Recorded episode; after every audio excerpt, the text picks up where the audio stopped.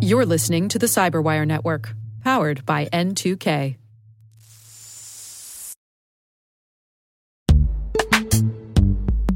And now a word from our sponsor, Netskope. Netskope is a worldwide leader in SASE and zero trust.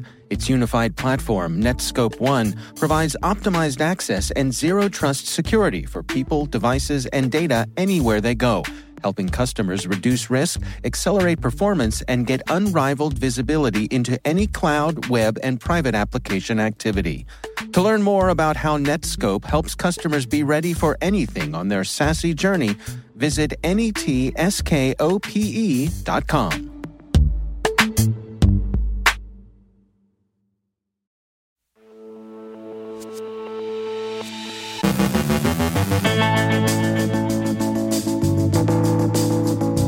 CISA issues joint cybersecurity advisory on Citrix Bleed. Law enforcement takes down pig butchering operations. Altman will return to OpenAI. Israeli honeypots deployed during wartime. A renaissance in electronic warfare. Ihab Shraim, Chief Technology Officer at CSC, shares how the growing popularity of AI is giving cybercriminals a new avenue to take advantage of some of the largest companies in the world and online safety during the holidays.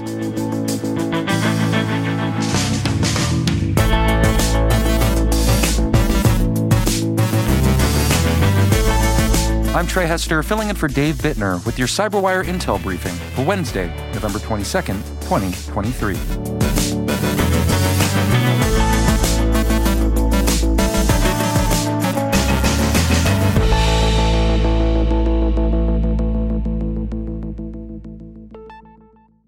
The authorities in Australia and the US have issued some advice about the Citrix Bleed vulnerability. The U.S. Cybersecurity and Infrastructure Security Agency, the Federal Bureau of Investigation, Multi State Information Sharing and Analysis Center, and the Australian Signal Directorate's Australian Cybersecurity Center yesterday released a joint cybersecurity advisory outlining Lockbit 3.0 ransomware affiliates' exploitation of the Citrix Bleed vulnerability, also known as CVE 2023 4966, affecting Citrix NetScaler web application delivery control and NetScaler gateway appliances. CISA notes that both cybercriminal and nation state threat actors are exploiting the vulnerability, which received a patch in October. The advisory is worth your attention, so please give a look. In separate operations, authorities in the US and China took action against pig butchering gangs.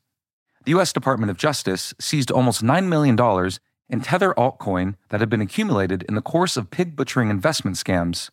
Acting Assistant Attorney General Nicole M. Argentieri of the Justice Department's Criminal Division said, quote, Through this significant seizure, we disrupted the financial infrastructure of an organized network of scammers who stole millions from victims across the United States. These scammers prey on ordinary investors by creating websites that tell victims their investments are working to make them money. The truth is that these international criminal actors are simply stealing cryptocurrency and leaving victims with nothing. End quote. Tether worked closely with investigators to identify the fraud, which had some 70 victims, and to secure the stolen assets. The other enforcement action was on the other side of the globe. The Wall Street Journal reports that Chinese authorities went after the criminal operators themselves. Working with both the government of neighboring Myanmar and with the warlords who control effectively autonomous regions along the Chinese border, they've arrested 31,000 alleged gang members since September. Much of the pig butchering affects Chinese citizens, and Chinese expatriate criminals figure prominently in the gangs who conduct it. As a reminder, pig butchering is protracted fraud that prospects and exploits targets over a long approach, metaphorically, fattening them up for financial slaughter. The marks are almost always lured by either catfishing romance scams or by the promise of wealth through sure thing speculation. Details remain to be worked out, but last night, OpenAI announced that its former CEO, Sam Altman, who was fired last Friday, would return to his old job. The move appears to have involved compromise on both sides. The Wall Street Journal reports that the company will get a new board, initially consisting of three members Bret Taylor, former co CEO of Salesforce, Larry Summers, former Treasury Secretary and President of Harvard University, and Adam D'Angelo, D'Angelo is the only member of OpenAI's board to retain a seat on the new board, which Taylor will chair. The board may be expanded with six more members, but who that might be is still undetermined.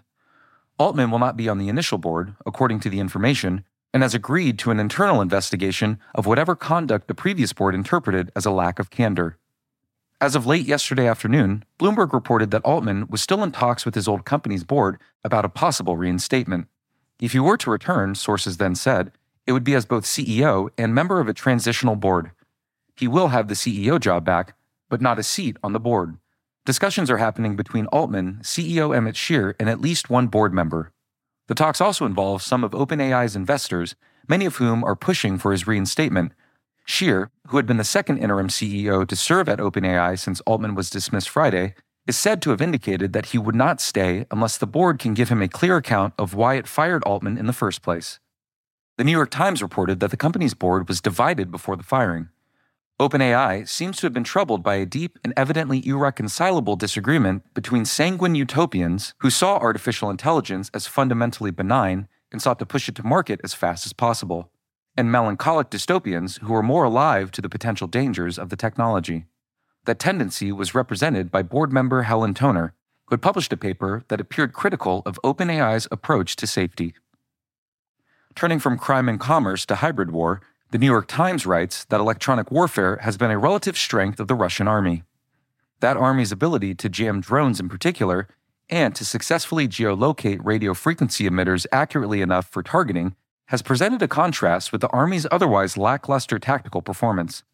Ukraine and its suppliers are adapting, using hackathons and what the Times characterizes as a startup mentality to respond to the demonstrated Russian capabilities. But the full spectrum of Russian electronic attack and collection capabilities remains a problem Ukraine has yet to fully solve. So, GPS signals have been a common target of Russian jamming. This is most commonly thought of in terms of interference with positioning, but GPS signals are also a source of precision timing. Disruption of timing can interfere fatally with elements of the power grid, and thus they're expected to figure prominently on Russian electronic attack targets lists this winter. CNN reports that Cisco has developed and delivered switches that give Ukrenergo, Ukraine's power authority, redundant timing to compensate for any GPS interference. The switches, placed in electrical power substations, ensure those substations' connectivity will work even in the absence of GPS. Interference with GPS is not confined to jamming and is not confined to Russia's war against Ukraine either. Commercial aircraft are experiencing spoofed GPS signals intended to mislead aircraft positioning and navigation systems during flights in the Middle East. Wired reports that the incidents appear to be centered on Baghdad, Cairo, and Tel Aviv. Who's behind the activity is unknown, but in terms of capability and opportunity speculation, has centered on Iran and Israel. And finally, Thanksgiving traditionally in the United States marks the beginning of the holiday season. This, of course, also marks a season of buying, selling, and of charitable giving. Since so much getting and spending and giving are now online, the security industry has some advice for all to keep in mind. We will not be publishing tomorrow or Friday, and we hope you'll be observing the holiday as well. But in the meantime, check out N2K Cyber's compendium of advice on the holidays. You'll find it near the top of our stories on our website. And of course, a happy Thanksgiving to all.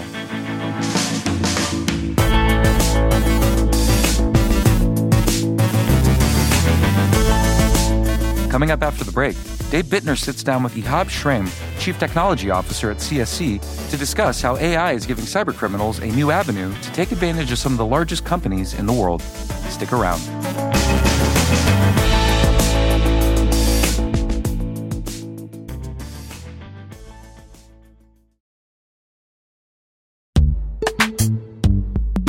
Every day, your IAM tech debt grows. Your multi generational services struggle to work together. Building an identity fabric can fix this. It makes all your identity tooling stronger and allows you to connect any app to any service you want to use with zero coding, zero maintenance, and zero app downtime. Strata's identity orchestration platform separates the identity logic from your applications so you can optimize existing IAM tools and manage them in a single control plane. Now, every vendor, standard, and architecture work together. In short, building your identity fabric means you can secure your non standard apps, keep your complex access policies, retire outdated IDPs, and modernize in record time. So build your fabric with Strata Identity and get rid of tech debt for good. Visit strata.io slash cyberwire, share your identity priorities, and receive a pair of AirPods Pro. Offer valid for organizations over 5,000 employees. Connect today at strata.io slash cyberwire.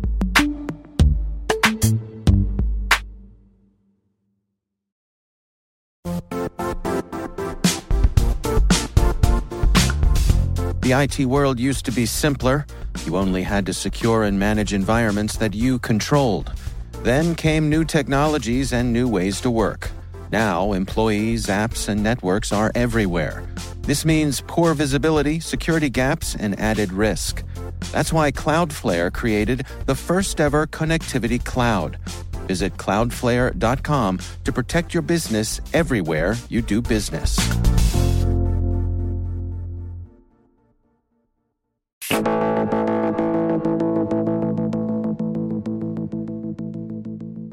Our own Dave Bittner sits down with Ihab Shraim, Chief Technology Officer at CSC, to discuss how the growing popularity of AI is giving cybercriminals a new avenue to take advantage of some of the largest companies in the world. Here's Dave. So, today we're talking about uh, the recent domain security report that you all put out and some interesting findings here when it uh, comes to AI. Um, can we start off with some high level stuff here? Can you give us a little overview of what prompts the creation of this report? We are in the backend a registrar, and we are in the brand protection services as well as the anti fraud protection services. And we offer these services for our customers. And what we noticed is that there is lack of focus on anything outside, per se, the DMARC of a corporation. As you know, the DMARC of any corporation could extend to the uh, to someone's uh, remote site or house or any remote fields, uh, data centers, etc.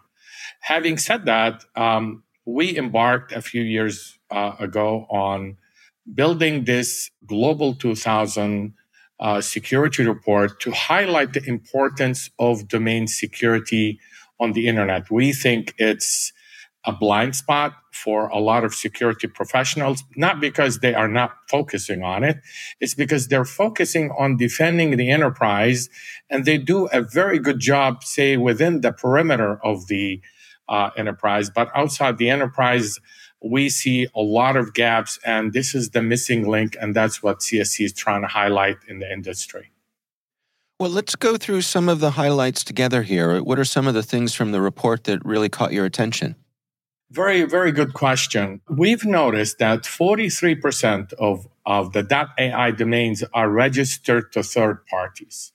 And that's, that's really critical because as you know, on the domain name industry, we get new extensions all the time. For example, the traditional ones were .com, .net, .org, .biz, .us, etc. Well, that's now extended to everything. It could be .ai, live dot uh, app and so forth. The most recent one is uh, dot ai or artificial intelligence. And having 43% to be registered by third party meaning the brand owner does not own that domain name that belongs to them. For example if i were to say company xyz is operating online xyz.com is operating properly online. Everything is fine. However, XYZ.ai is owned by a third party. And that could be a malicious party. It could be a bad actor, a cyber criminal. It could be a fraudster. Brand owners must own these domain names because that's their online presence. That's their reputation.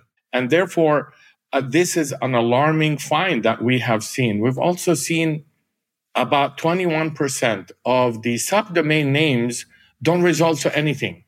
So what does that mean? When a subdomain name doesn't result to anything, it means it's prone to be hijacked by uh, cyber criminals. In fact, if you looked at uh, this phenomenon or this problem, uh, it took place in the past uh, several years where people were hijacking, meaning cyber criminals were hijacking uh, subdomain names that are legit in the cloud uh, infrastructures. Why? Because in general, uh, for example, a marketing team would launch a new campaign to for a new product they are releasing, and by removing the content, they think, uh, you know, the and the website, everything is fine. But in reality, the subdomain name itself still in the DNS zone and it's prone to be hijacked. And that's what we are trying to highlight with our report. What are your recommendations here? I mean, should it be a, a, general cost of doing business that an organization should buy up all of these domains? We believe that domain security should be an integral part of the security posture of any company, any corporation operating online, as well as uh, the government sector. What do we mean by that? You have to think in terms of augmenting that data, not through a multitude of vendors. You have to have full access by the security professionals and the CISO to the domain name portfolio. And the domain name portfolio for a lot of companies is global. It will include what's called the GTLD, a global top level domain uh, like uh, .com, .net, and so forth, or CCTLD like uh, .uk or .ru. You have to manage that portfolio and watch it, meaning monitor it, continuously monitoring it by a professional team that will disallow any social engineering attacks on it, on, on the portfolio, uh, DNS hijack, any domain name hijack, domain name shadowing. Uh, it prevents a lot of phishing attacks. And we recommend that not only to have an enterprise level class registrar, which is way different than a retail class registrar. An enterprise class registrar will have the teams that are working 24 by 7 to protect that domain name from add, modify, and delete. It has to be fully authorized, fully authenticated. And of course, those teams are well trained. Another thing that we would like to heavily recommend as part of the security posture is to look at your DNS as, as something that you must watch. You have DNS zones that are not cleaned for say 20, 30 years. And this is not neglect. This is part of how the corporation grows. There's acquisitions and so forth. So these are what we call the blind spots, the neglected areas. And they are the exposed surfaces to the internet by which cyber criminals try to take advantage of. Of course, we have many other recommendations, uh, such as how do you look at your domain name registrations, modifications, and drops on a daily basis. And if you see something that is suspicious, it has to be investigated. And last but not least, we heavily recommend and uh, the ability to have the mitigation piece. The mitigation piece is composed of three parts the, in the industry. What the first part is a takedown enforcement capable to take down any malicious site anywhere around the world. The second one, UDRP filings, by which you can file a UDRP to regain control of that critical domain name that must belong to the brand owner. And thirdly, it's the ability to block across the internet. For example, you block across browsers, you share data with your partners, with ISPs and telco providers. So those are the tools available. I mean, if, if I'm someone who discovers that my uh, you know xyz.com domain that someone has spun up xyz.ai, there are things that I can do to set that right. Yes, uh, there are so many tools uh, in our arsenal today that allows us to, as soon as this domain name is registered, it automatically gets highlighted and alerts our teams. For example, for our customer base, we immediately alert uh, the the brand owner that this domain name got registered not by you, by someone else. And if if the domain name is dormant, meaning it doesn't have a website associated with it, or it doesn't have an MX record, one of the things that I would like to highlight is that um, if you see an MX record and there is no website, it tells you that someone is going to do something. What is that thing? Could be a phishing campaign or a, mal- a phishing augmented with a malware campaign, or it could be something very, very, very suspicious that will appear very soon. So dormant domain names are critical, a critical part of what we look for on a daily basis. And that should be integrated in the modern security operations center by which it's it tells you what to do next. And then if you are seeing it, you put it in monitoring, continuous monitoring. As soon as a website is on, the website must be investigated. And if it's, say, a phishing site, you immediately take action with the mitigation arm of enforcement by conducting an actual takedown. Now, of course, you, you, you domain cast, which is you share that data that suspicious domain name that it's associated with that, say, phishing site. Uh, you share it with your partners, your telco providers, the ISPs, browser carriers, and so forth. We have built that the largest network um, of blocking to block malicious uh, URL based behaviors uh, that involves with phishing fraud. That's Dave Bittner sitting down with Ihab Shraim, Chief Technology Officer at CSC.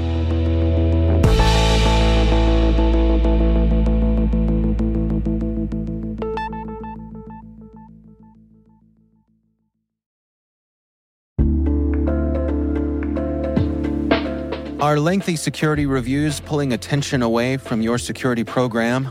With the largest network of trust centers, Vanta can help you streamline security reviews to win customer trust, save time, and close deals fast.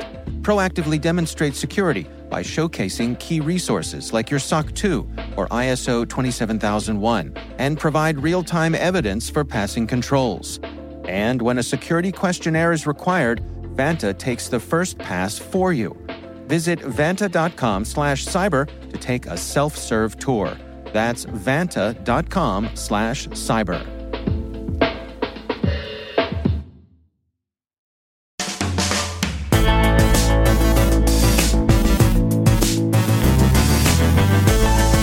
And that's the Cyberwire. For links to all of today's stories, check out our daily briefing at thecyberwire.com.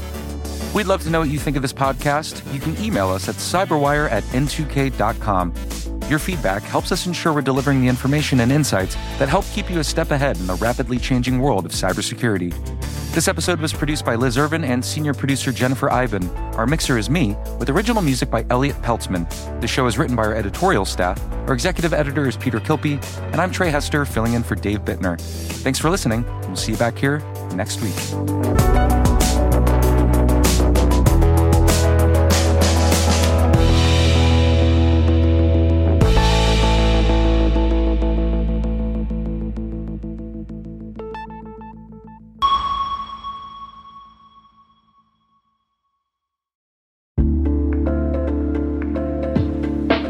Hey all, Rick here.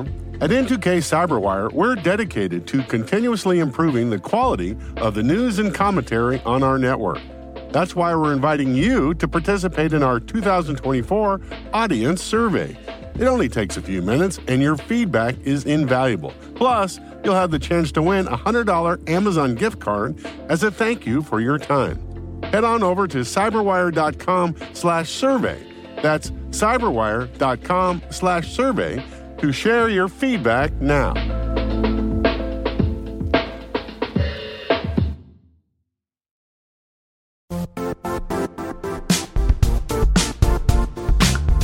And now, a word from our sponsor, Zscaler, the leader in cloud security. Cyber attackers are using AI in creative ways to compromise users and breach organizations. In a security landscape where you must fight AI with AI, the best AI protection comes from having the best data. Zscaler has extended its zero trust architecture with powerful AI engines that are trained and tuned by 500 trillion daily signals. Learn more about Zscaler Zero Trust Plus AI to prevent ransomware and AI attacks. Experience your world secured. Visit zscaler.com slash zero trust AI.